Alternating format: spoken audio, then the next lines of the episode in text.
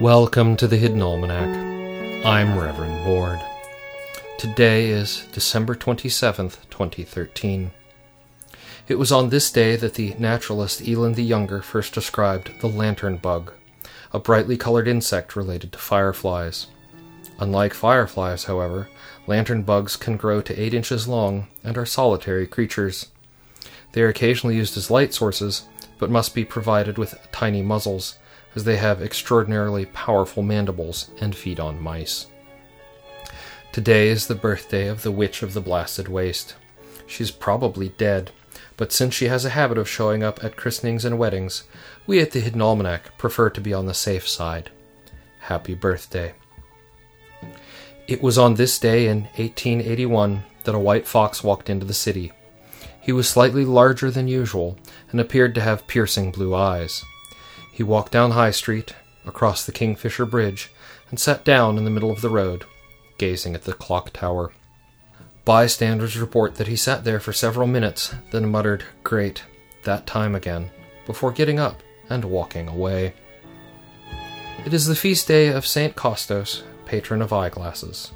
When his monastery was laboring over a hand illuminated manuscript, and their best copyist was stricken with eye strain, St. Costos invented a small magnifying glass to allow the artist to continue his work. Although crude by today's standards, Costos's glass was considered miraculous in the 11th century, and his worship survives to this day. In the garden, a sudden warm snap has allowed us to go out into the hidden almanac test garden and wander around grumbling. Do we clear the dead leaves off the new growth, or leave them there as an insulating layer?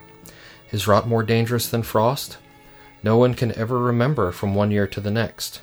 We settle for removing leaves from some, but not all, of the plants, making a note as to which plants those were, and then promptly losing the note.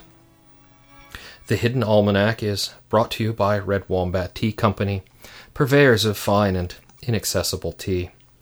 Red Wombat, we dig tea.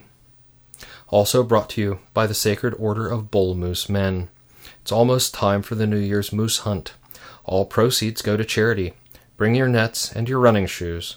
This year, Eddie Krantz drew the short straw, and you know he's a fast one. That's the Hidden Almanac for December 27th, 2013. Be safe and stay out of trouble. The Hidden Almanac is a production of Dark Canvas Media, written by Ursula Vernon and performed and produced by Kevin Sonney. Our theme music is Moon Valley, and our exit music is Red in Black, both by Costa T. You can hear more from Costa T at the Free Music Archive. All other content is copyright 2013 Ursula Vernon.